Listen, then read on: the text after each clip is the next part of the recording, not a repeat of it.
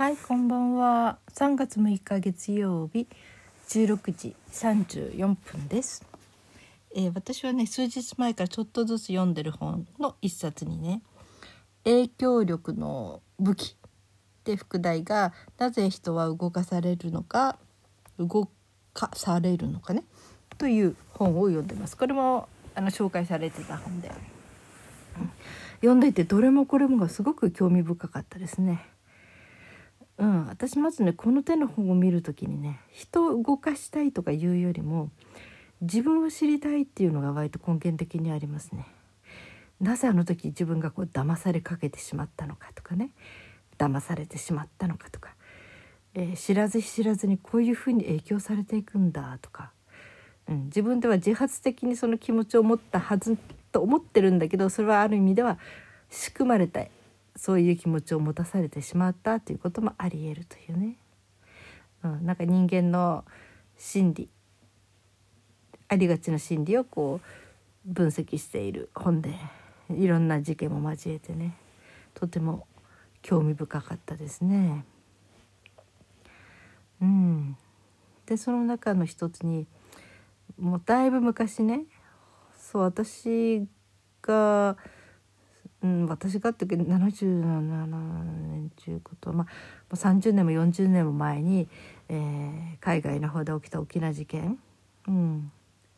もうあのーすごくセンセーショナルな事件で、えーなんか女性が男性に追っかけられててすごく暴力的に。で結局はねその人が、えー殺されちゃうんですね。ところがまあそれがすごくなぜあの大変なことになったか大変な話題になったかというとその時に窓からそれを見ていた住民たちが38人ぐらいいたと。だけど誰も通報すらしなかったということが後で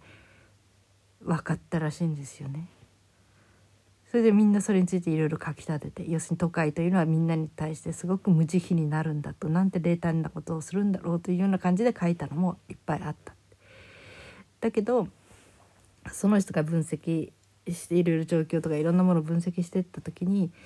これはその、えーみんなが冷たくなったんじゃないと。その時見てる人が38人要するにそれだけの人が見てたということが大きな、えー原因だったんだろうということを言ってるんですよ。うん、でこのみんなが冷たいわけじゃないっていうのは人っていうのは一人、えー目の前で一番ね誰かに助けを求めてその助けを得られるあの可能性が高いっていうのは一人の人に言うことなんですって例えば自分がもう心臓苦しくなって「すいませんちょっと救急車呼んでください」ってその言う時にたった一人しかいない時にそのたった一人に対してお願いすると割ともうそれはその人が一生懸命叶えてくれる確率がものすごく高いらしいんですね。ところが群衆の真ん中で「胸が痛い助けて」とかって言ってうずくまっても結果的には誰も助けてもらえないっていうことがすごく多いらしいんですね。っていうのはその大勢っていうのはきっと誰かがきっと何かをするだろうってみんなそうやって思っちゃうだから一人に対する自分に対する責任の量がすごく減るらしいんですね。うん、1対1の時は自分がやらなきゃやる人がいないってだけど38人いたら38人全てがあのそのなんていうかなそれだけの人数分要するに責任が薄くなる。うん、それともう一つは人っていうのは周りを状況を見て判断するっていうところがあって状況が正確に飲み込めない時は周りはどうするんだろうって見る。でその時に、えー周りがなんか意外とこうなんかあんまり驚いてないみたいだなっていうふうに感じるとあ私の知らない何かその情報を得てるんだろうかっていうねそういうふうに思って周りの人たちの反応に、えー合わせていくという心理があるらしいんですよね。例えばそのねこれは本には書いてなかったんだけど目の前で人がね本当にあの暴力的にっていうか追いかけられていてで最終的に殺す現場まで行ってどうするに引きずり込むその最終的な殺される現場は見てなかったのかなそのそれまでの道中いろんな人たちの目にさらされてたはずさらさらみんな窓から知ってたと。だけど大したことじゃないと思ってたっていうのがあるらしいんです。ある意味ではこう夫婦喧嘩とかまあそういうちょっとしたことでなんかやってんだなぐらいそんな緊急性があるその命がけで彼女が逃げてるとかねそういう問題ではないとみんなそう思ったし。で周りが人っていうのは緊張するとすごくポーカーフェイス感情を表に出さないで冷静に行動しようってするんだけどそれを第三者から見るとすごく何て言うのかなであの動揺していないように見えるらしいんですね。そうすると目の前で起きてることはそんなに動揺すべきことじゃないんだなってみんなは思うし自分もそういう顔になっていくから周りもその人の顔を見てそう思ってしまうみたいなね、うん、だから窓からその光景を見てた人は要するにいろんな家の住宅の窓から見てる人たちを見ながらあなんかあの人たち動いてないやってもし重要なことだって分かったら誰かなんか、ね、飛び出すなりあのパトカー呼ぶなり何かするはずに誰も動いてないってことは、うん、大したことじゃないんだろうなってそういうふうに思ってしまうことがありがち。ということなんですよ。うん、だからあのあれですね。例えば本に書いてあったのは心臓に疾患があって急に苦しくなってどうしてももう動けなくなった時は一番あの叶えてもらえる方法を皆さん覚えておいた方がいいですと。誰でもいいからで、ね、とにかく目の前に一番誰か見つける。そしてその人をターゲットに話しかける「すいませんそこのブルーの服を着ている。何あなたどうかお願いします。あの救急車呼んでください。動けないんです。助けてください」って一人のターゲットを絞ってその人にお願いする。そしたらその人は名指しできたって名指しっていうか名前は知らなくてもそのブルーのコートを着てそういう人に自分のことだって分かるからそしたら一生懸命助ける。あ自分がやらなきゃってすごく責任を感じる。っていうので割とこの助けてもらう確率が上がるらしいんですね。だから皆さんそれを覚えておいてくださいって言ってましたね。私それは考えたこともなかったですね。そうなんだ。いやなんか人に迷惑かかるんじゃないかとか思ったけどもう迷惑とか言ってる場合じゃないと。自分の命がかかってるような時にで自分が動けない時に。それが一番助けてもらう確率が強い。高いということだと言ってました。皆さんも覚えておくといいですね。私もしっかり覚えておこうと思います。うん。そうじゃないとねほんと急な時であればあるほどみんな迷うらしいんですよね。あのあ苦しそうだけど自分はそんなこの人を助けるだけのものを持ってるだろうかとかね、うん、誰にあれしたらいいんだろうとかね、まあ、いろいろ考えちゃう。うん、だけどあのそしてあだ誰か私よりもっとふさわしい人がその看護師さんとかお医者さんとか周りにいるかもしれない。その人が助けるだろう助けるかもしれないとかって。割とみんなそういうこういろんな葛藤の中にあるんだけど結果的にはその人数分多ければ多いほど自分の責任が減るから、うん、あの関わらないでしまう？というね。こと。そしてあみんなもあの時何もしなかったからっていう感じになる。うん、らしいですね。うん。そうこれで読んでて安心したのはほっとしたのはそのね調査の人がとにかくみんなが冷たくなったわけじゃないって。この人たちはその状況の中で本当にあの他のこの人たちの地域の人がね他の状況の中で本当に助けなきゃならないと思った時にはもう率先してもう本当に飛び出してったりとかあの、なんかね本当にちょっと危険を顧みず助けたような人たちだったらしいんですよねそこの地区の人たちはね。うん、だからそういうわけじゃないんでその冷たい人たちの集団だったわけじゃないんだって言ってました。うん、だからそれ聞いてそうだよなって人間って割といざっていう時本当に助けが必要だと思ったら助けようとするよなって。それがすごくねほっとしたっていうか安心しましたね。そういう見解っていうのはね。ただそのえっ、とね人数が多いということ。うん。っていうことでね、でもねパッと浮かんだのはあれなんです今はスマートフォンでね何でも映すでしょ？自殺しかけてるような人もあの屋上とか手の届かないとこだったらね映して、うん、それで面白おかしくっていう人たちってどれぐらいいるのかな。私それは分からない。現代の人たちは要するに昔の私たち50年ぐらい前とか。ね。は違ったけど今の、えー、ていうかなクールな若者たちはそういうことをするんだろうかって思いがちなことを書いてる人もいますよね。なんかね、うん、そういうなんか。うん。だけどどうなのかな。その人たちでも目の前でそのスマホ持ってるなお願いちょっと電話あの救急車呼んでくださいって名指しで頼まれたらその人を割とやろうってする可能性は高い。うん、自分は何もすることもできないんならせめてその状況を取っておくと何かねかその人のためにも役に立つだろうと思う人がいるかまたはもうとにかく面白い頃はねみんなでみんないいのがいっぱい尽くしこれはすごいいいぞって思う人もいるか。でもねうん。いますよねいますよねっていうかね本当にやっぱり人に人は人にために何かややれることをやってあげて喜ばれたいっていうそういう本能的なものもあるしね。うん、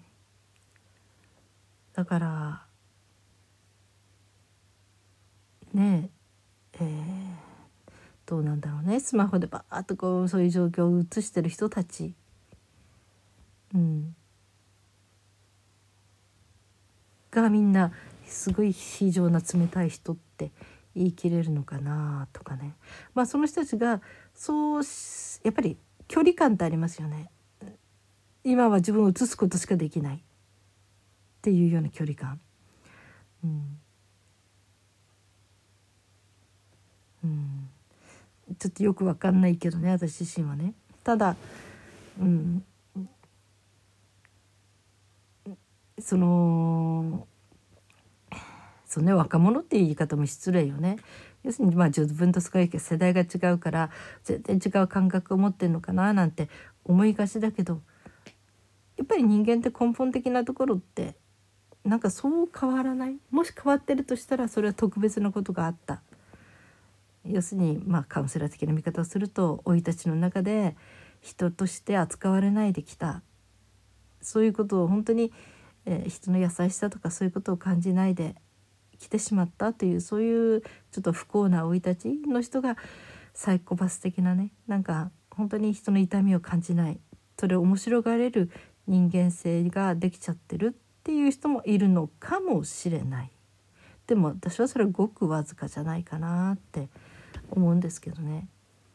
うん、でももしそういう人がいたとしたらその人もまた環境のえー、犠牲者ですよね。うん、ただ話は戻りますけど、えー、自分の心臓がおかしくなってどうしようもならなくなって誰かに何かを助けを求めなきゃならない時は目についた一人の人をターゲットにしてとにかくその人を呼んでお願いする。そこの、えー、黒いカバンを持って、えー、ベージュのコートを着てるあなた助けてくださいっていうふうにもう名指しで呼ぶ名指しというかもうピンポイントに呼んでお願いするこれは割と確率が上がるということだけはありえるんじゃないかと思います大勢の中でね雲台苦しんでるよりはうんうん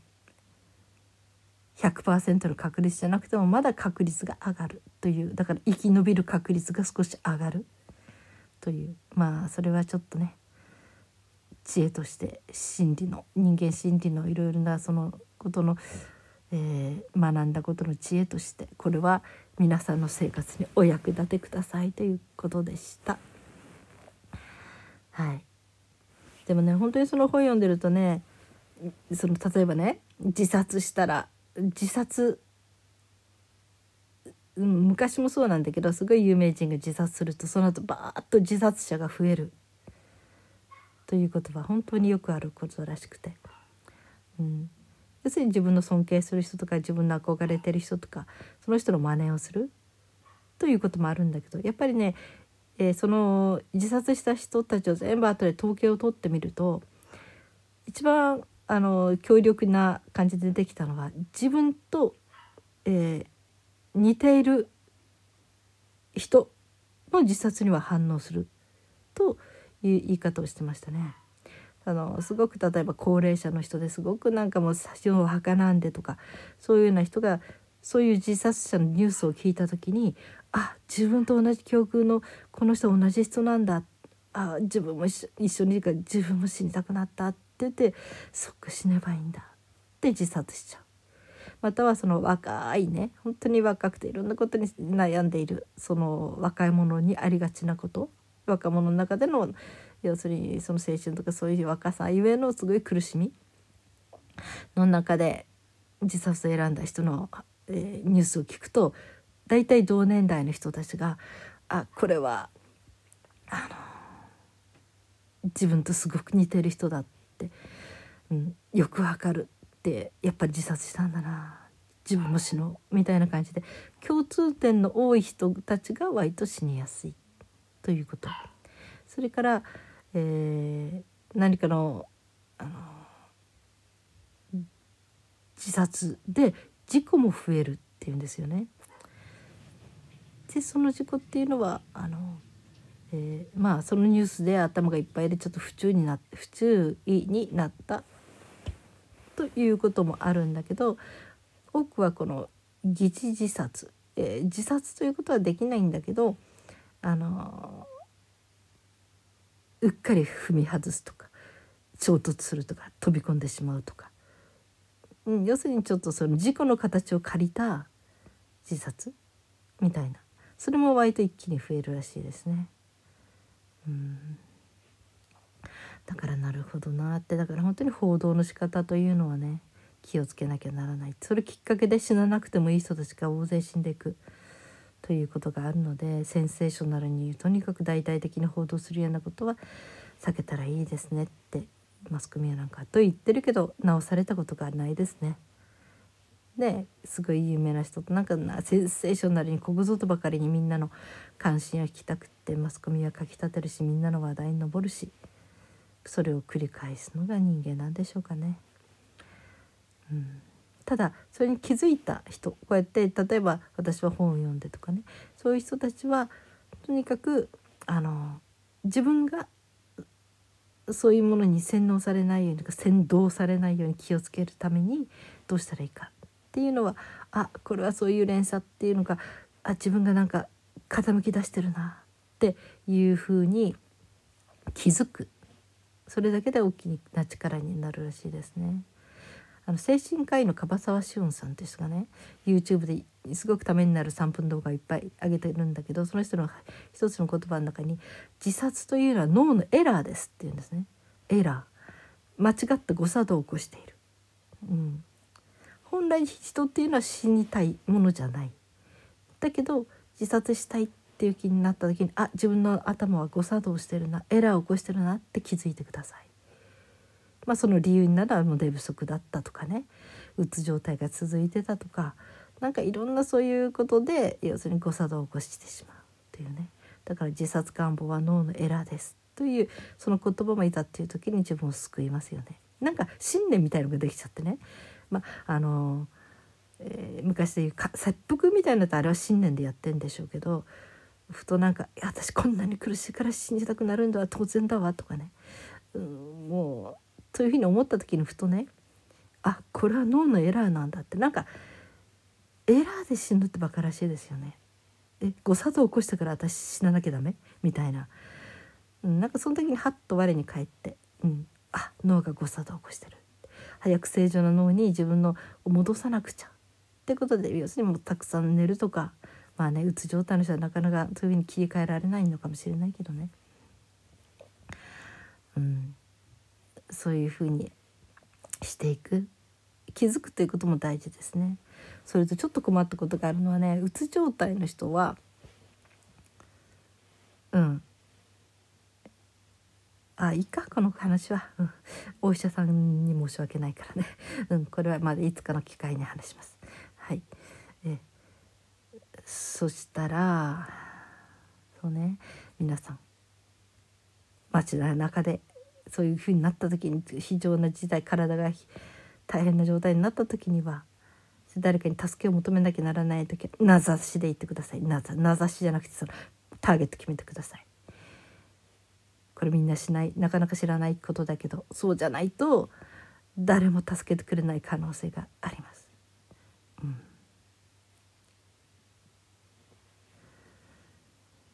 ということで。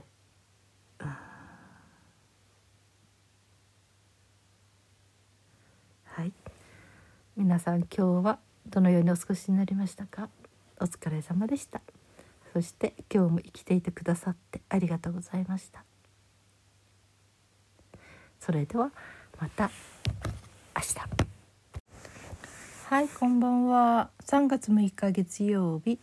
16時34分です、えー、私はね数日前からちょっとずつ読んでる本の一冊にね影響力の武器で副題が「なぜ人は動かされるのか動かされるのかね」という本を読んでます。これもあの紹介されてた本で、うん、読んでいてどれもこれもがすごく興味深かったですね。うん、私まずねこの手の本を見る時にね人を動かしたいとかいうよりも自分を知りたいっていうのが割と根源的にありますね。なぜあの時自分がこう騙されかけてしまったのかとかね。騙されてしまったのかとか、えー、知らず知らずにこういうふうに影響されていくんだとか、うん、自分では自発的にその気持ちを持ったはずと思ってるんだけどそれはある意味では仕組まれたそういう気持ちを持たされてしまったということもありえるというね、うん、なんか人間の心理ありがちな心理をこう分析している本でいろんな事件も交えてねとても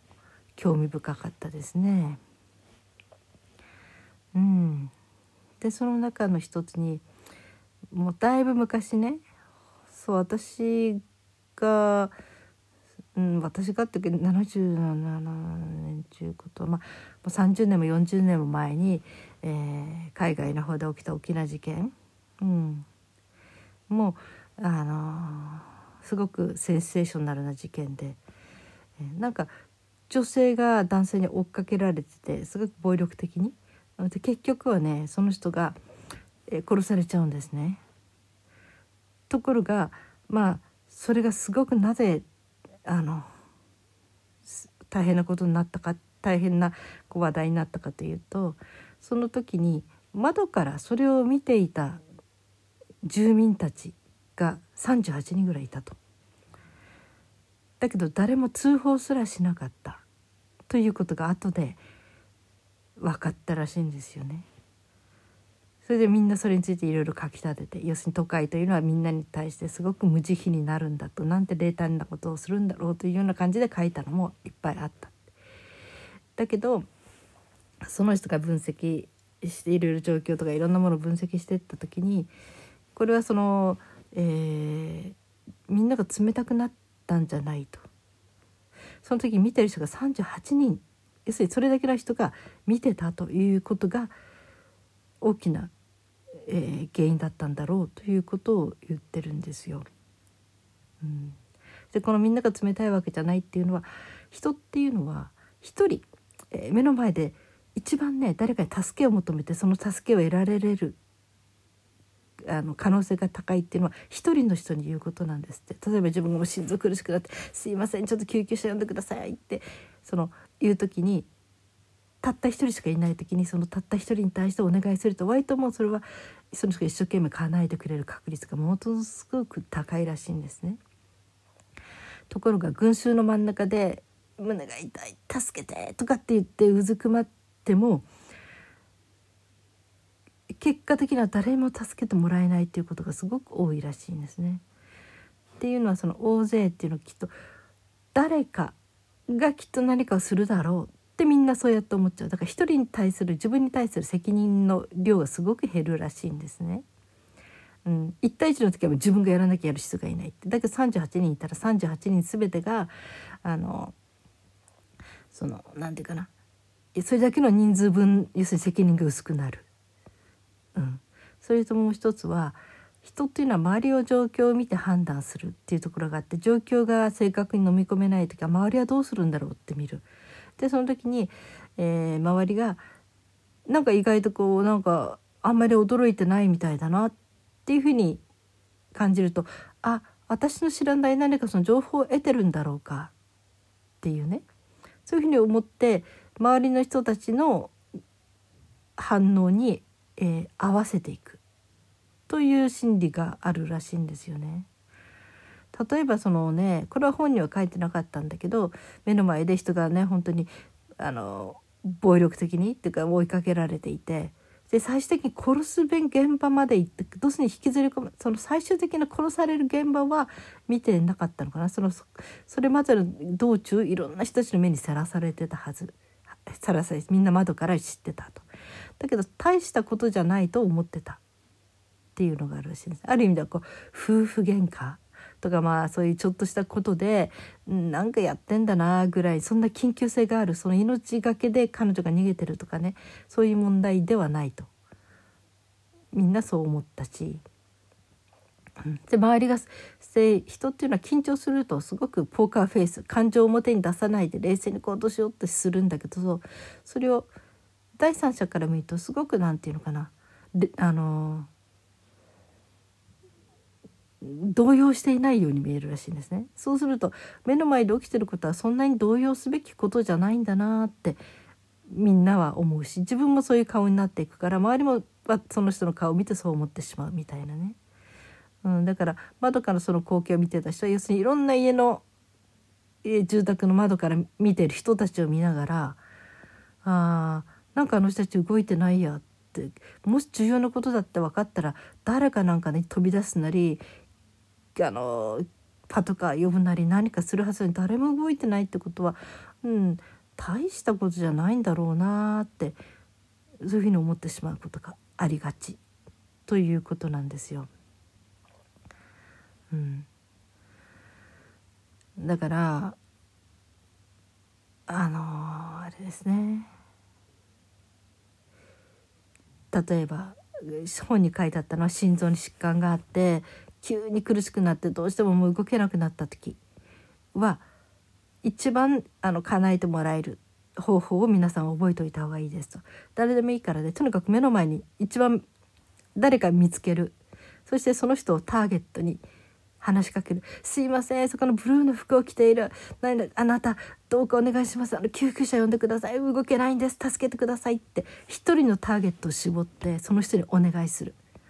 そしたらその人は名指しで来たって名指しっていうか名前は知らなくてもそのブルーのコートを着てそういう人にして自分のことだって分かるからそしたら一生懸命助ける。あ自分がやらなきゃってすごく責任を感じる。っていうので割とこの助けてもらう確率が上がるらしいんですね。だから皆さんそれを覚えておいてくださいって言ってましたね。私それは考えたこともなかったですね。そうなんだ。いやなんか人に迷惑かかるんじゃないかとか思ったけどもう迷惑とか言ってる場合じゃないと。自分の命がかかってるような時にで自分が動けない時にそれが一番助けてもらう確率が強い高いということだと言ってました。皆さんも覚えておくといいですね。私もしっかり覚えておこうと思います。うん。そうじゃないとねほんと急な時であればあるほどみんな迷うらしいんですよね。あのあ苦しそうだけど自分はそんなこの人を助けるだけのものを持ってるだろうかとかね、うん、誰にあれしたらいいんだろうとかね、まあ、いろいろ考えちゃう。うん、だけどあのそしてあだ誰か私よりもっとふさわしい人がその看護師さんとかお医者さんとか周りにいるかもしれない。その人が助けるだろう。助けるかもしれないとかって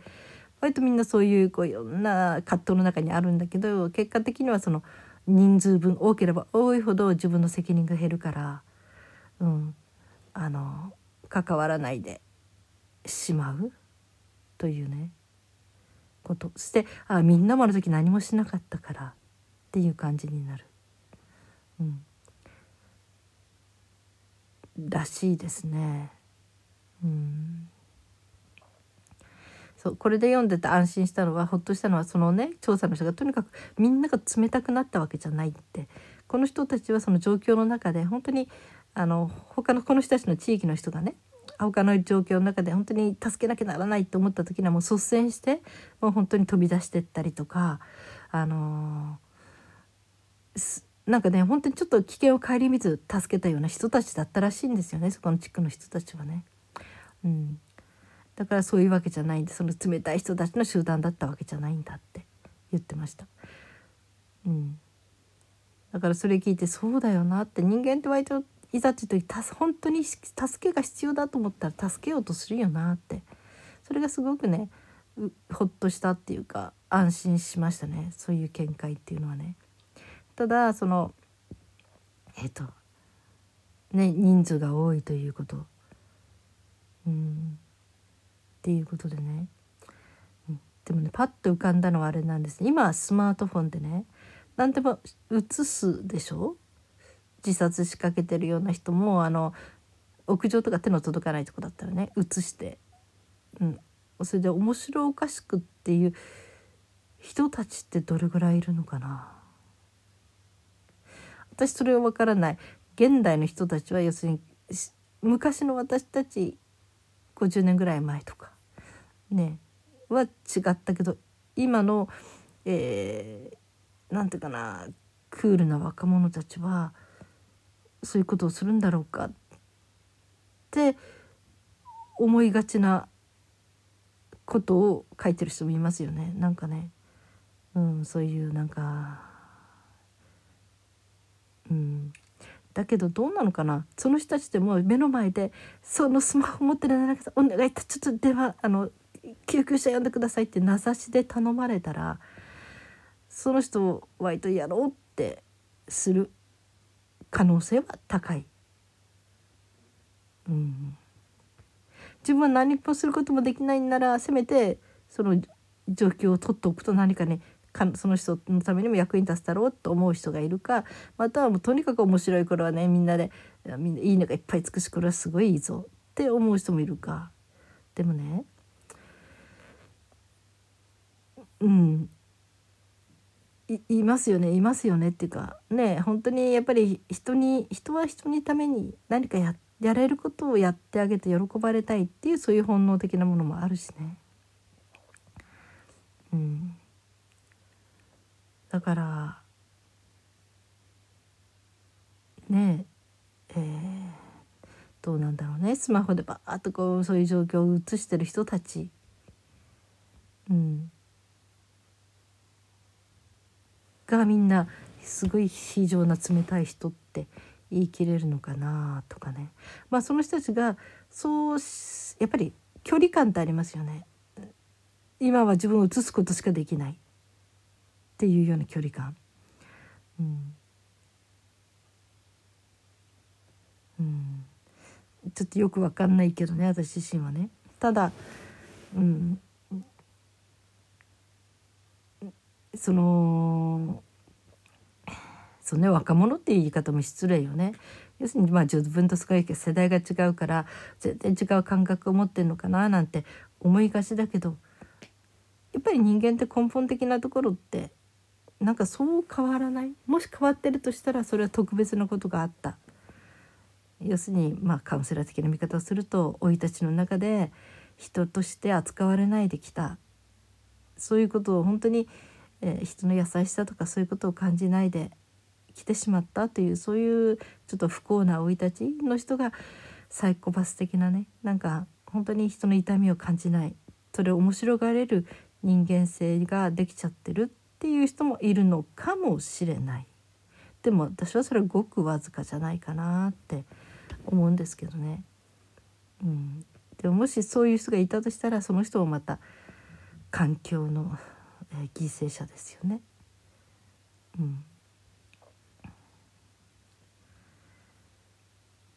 ただ話は戻りますけど、えー、自分の心臓がおかしくなってどうしようもならなくなって誰かに何かを助けを求めなきゃならない時は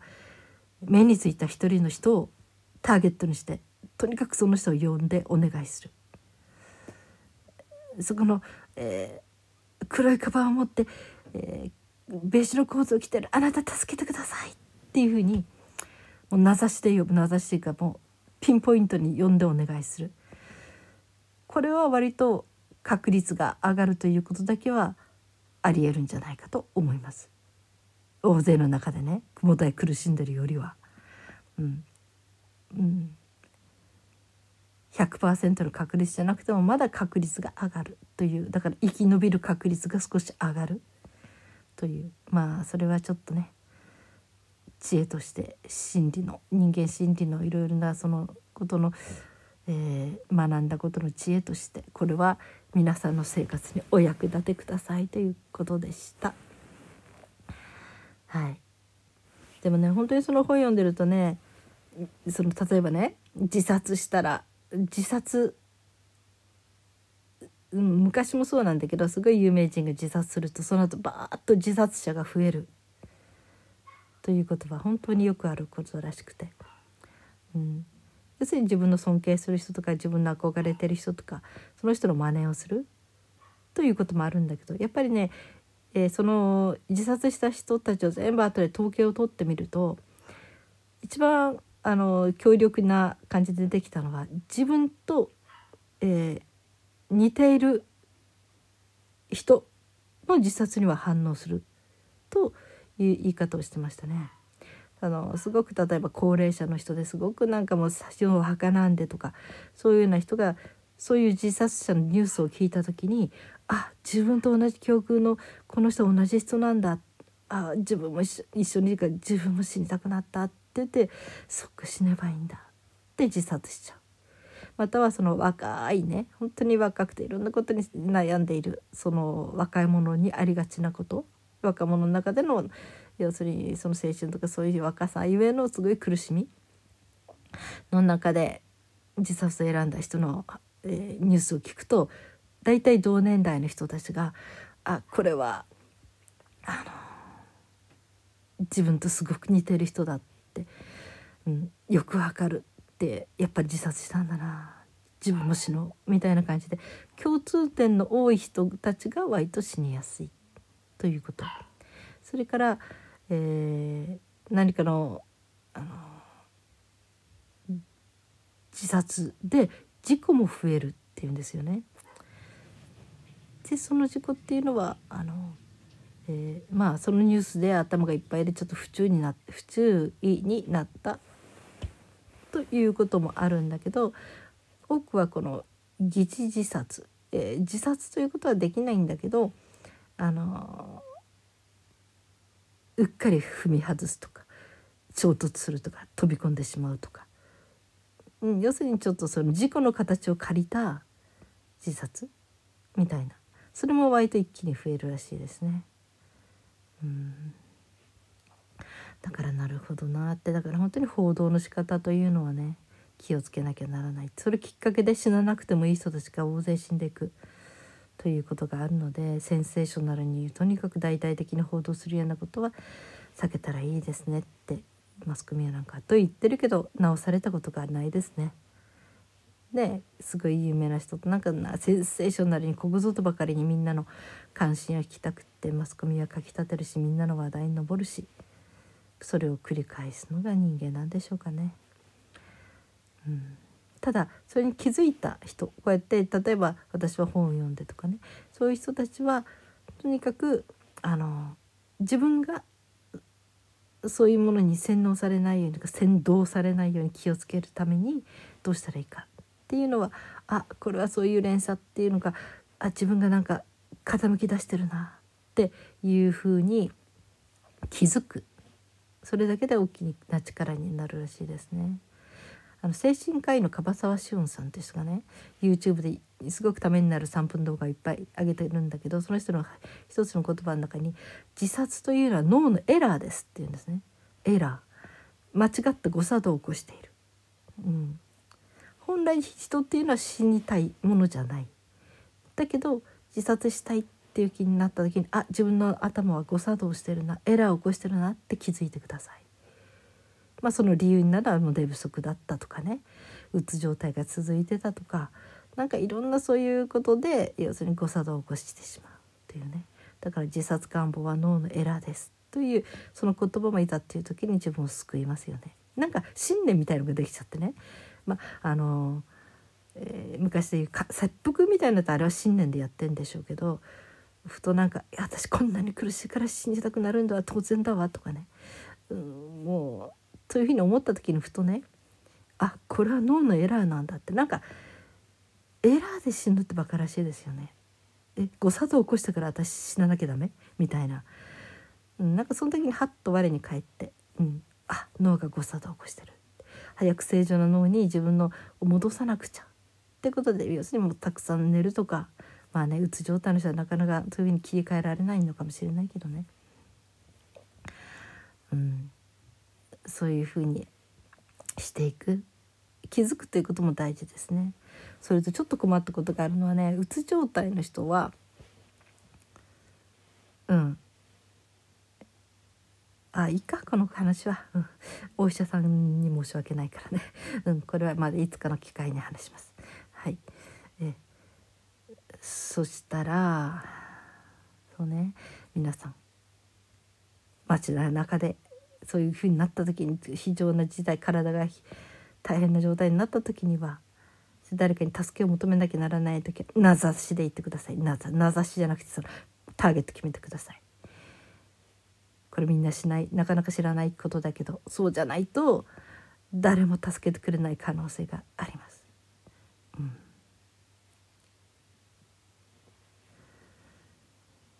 ということで。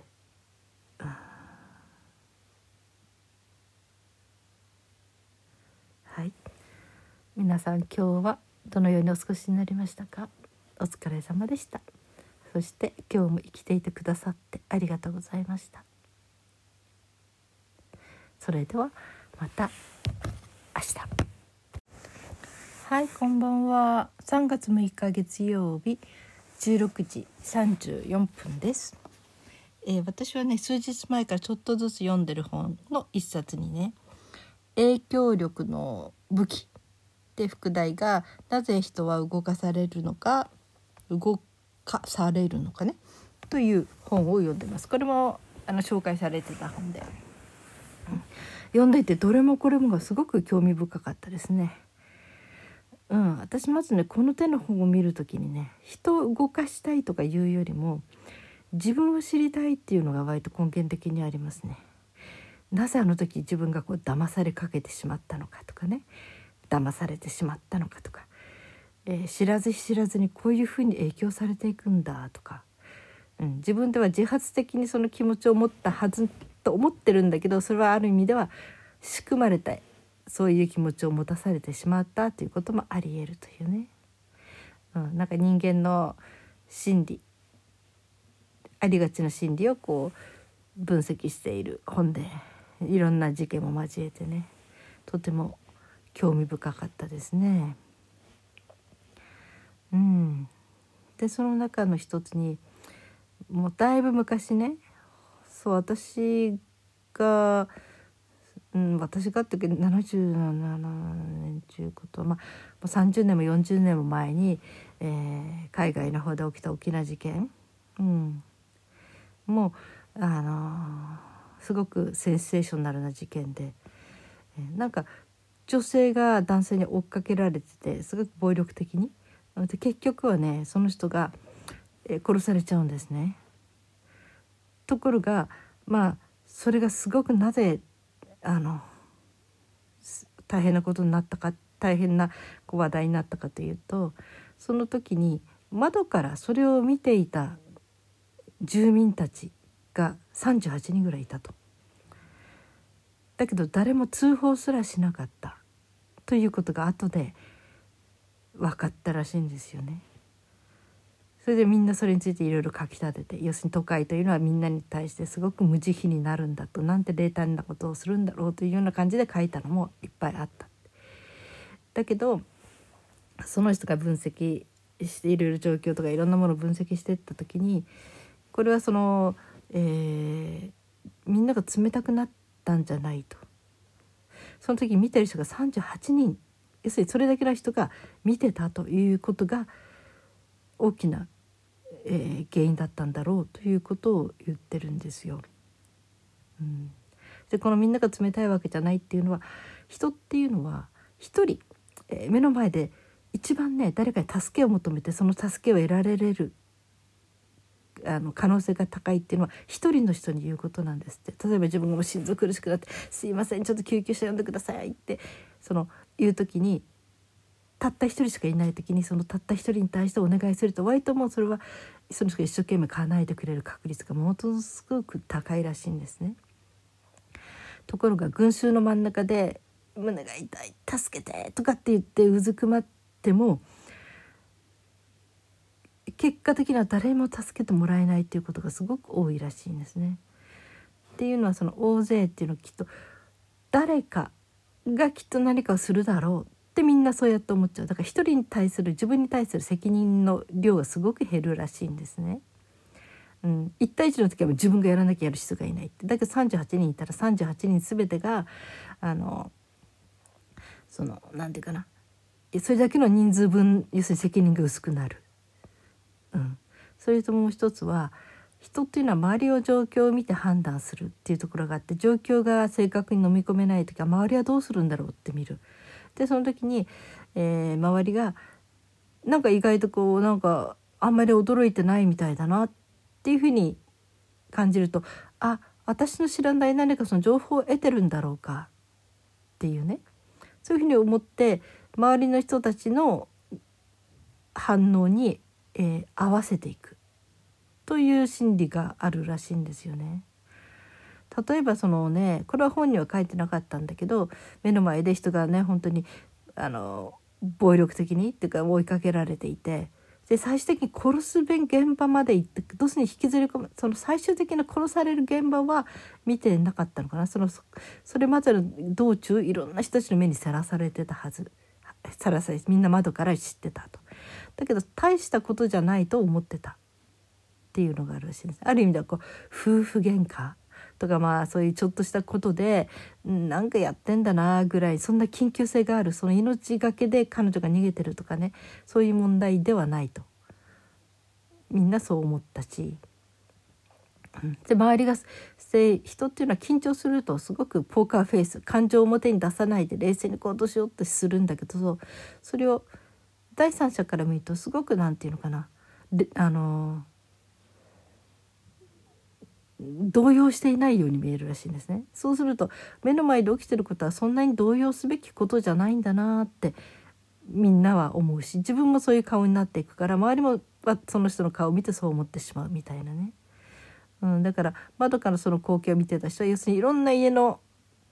住宅の窓から見てる人たちを見ながらあなんかあの人たち動いてないやってもし重要なことだって分かったら誰かなんか、ね、飛び出すなりあのパトカー呼ぶなり何かするはずに誰も動いてないってことは、うん、大したことじゃないんだろうなってそういうふうに思ってしまうことがありがちということなんですよ。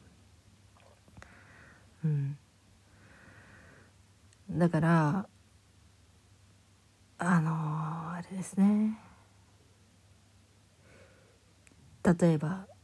本に書いてあったのは心臓に疾患があって急に苦しくなってどうしてももう動けなくなった時は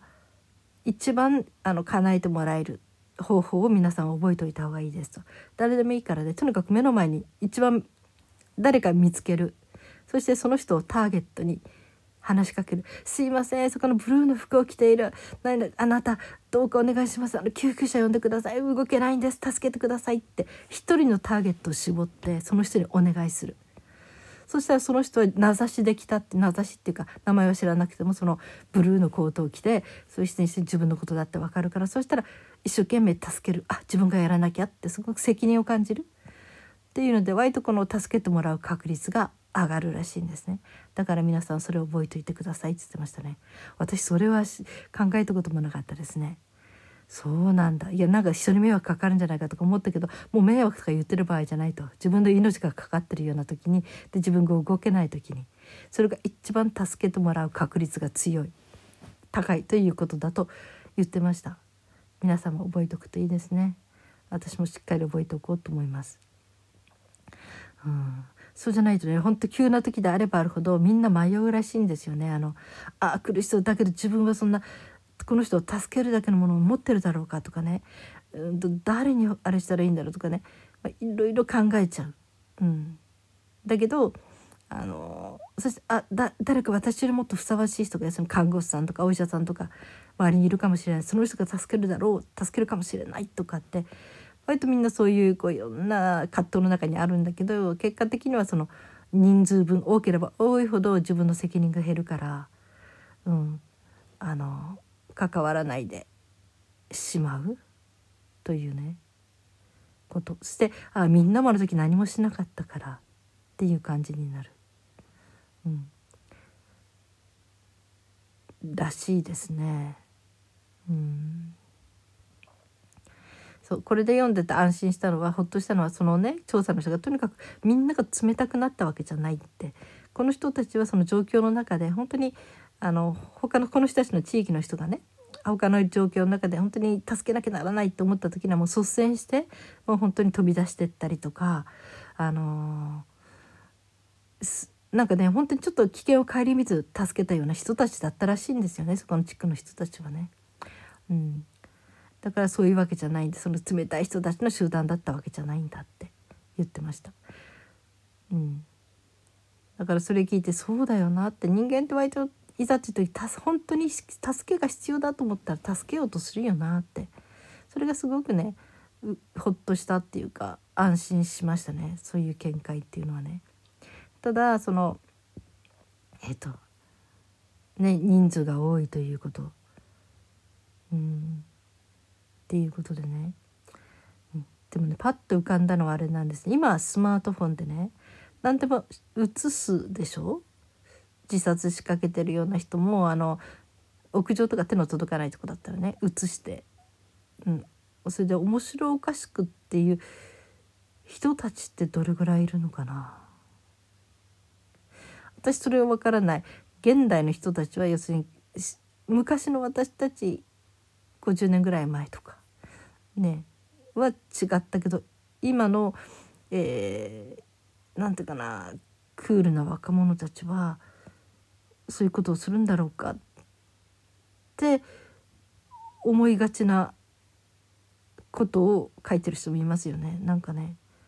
うん、そういうなんか、うん、だけどどうなのかな。その人たちでも目の前でそのスマホ持ってるならお願いちょっと電話あの救急車呼んでくださいって名指しで頼まれたらその人を割とやろうってする可能性は高い。うん、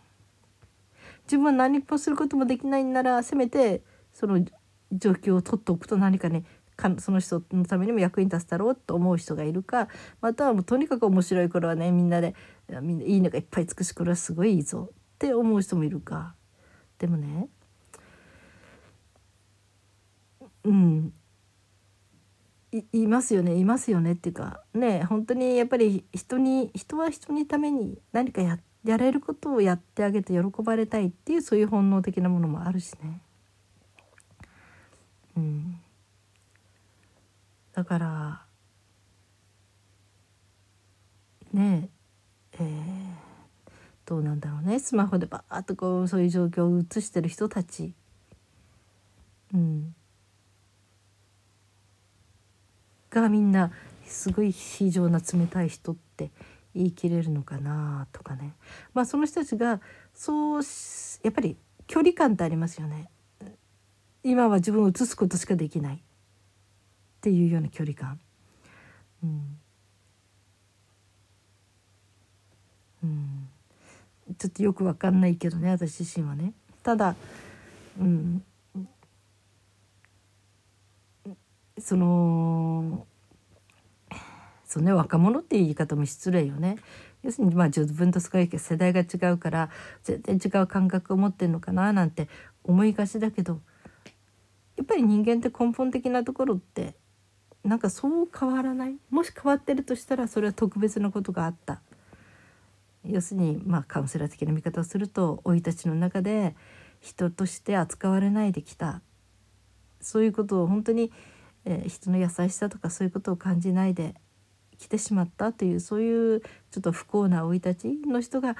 サイコパス的なねなんか本当に人の痛みを感じないそれを面白がれる人間性ができちゃってるっていう人もいるのかもしれない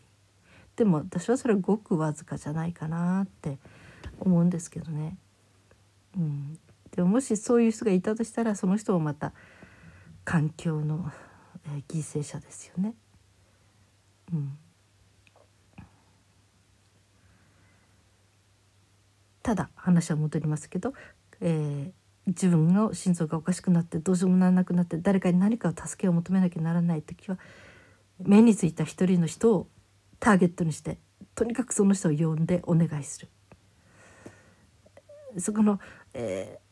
黒いカバンを持って、えーベージュのコートを着てるあなた助けてくださいっていうふうにもう名指しで呼ぶ名指しというかもうピンポイントに呼んでお願いするこれは割と確率が上がるということだけは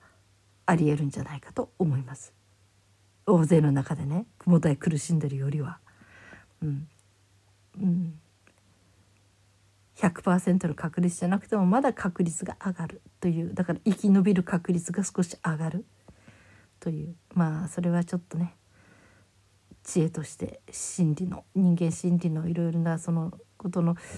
えー学んだことの知恵としてこれは皆さんの生活にお役立てくださいということでした。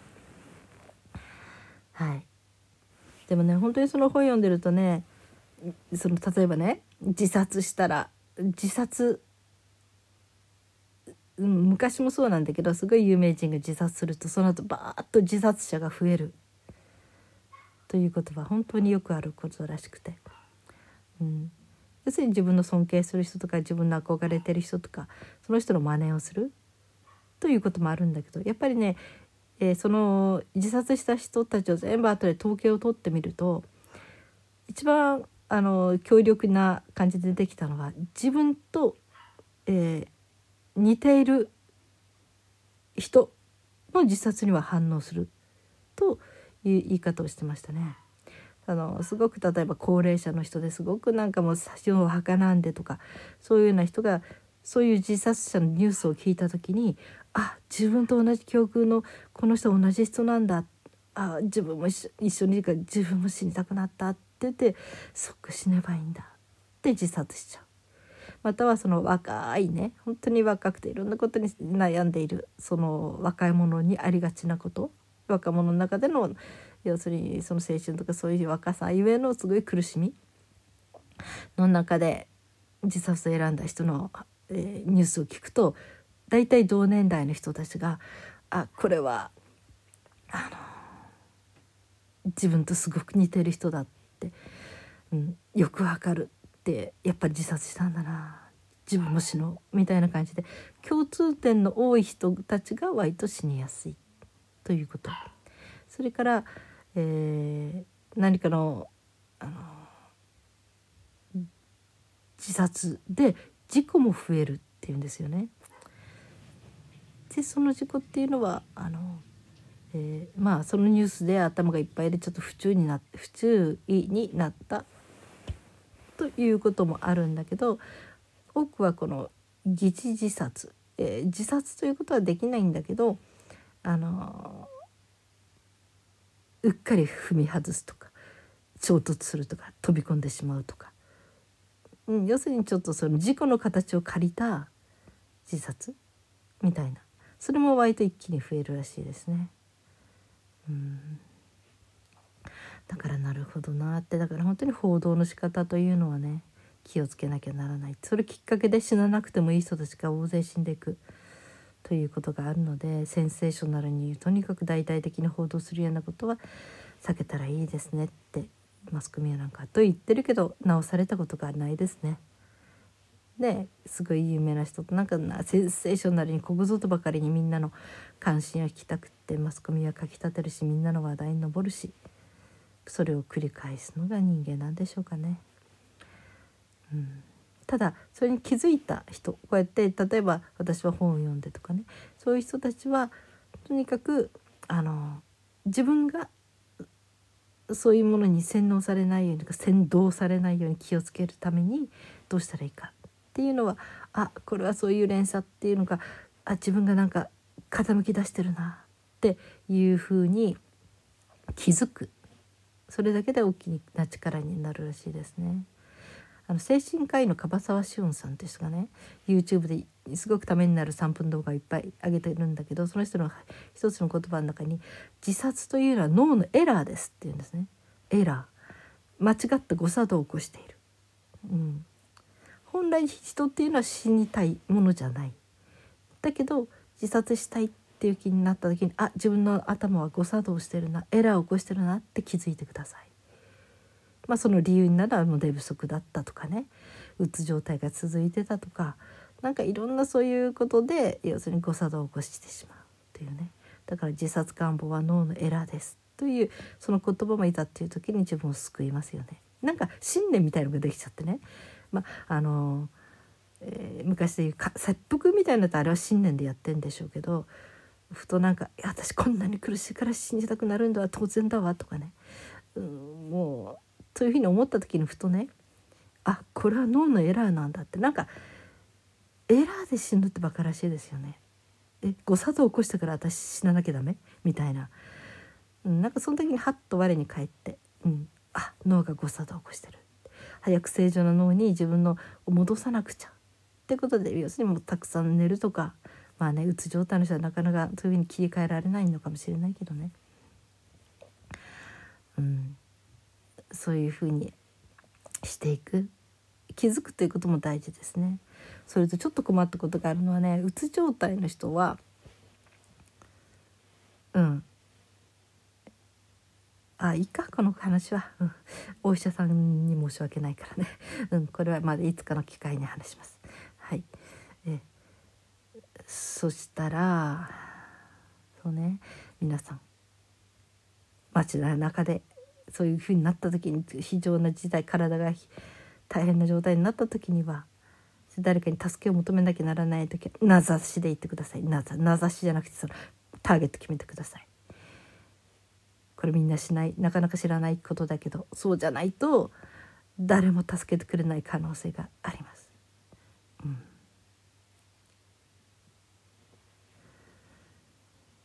ということで。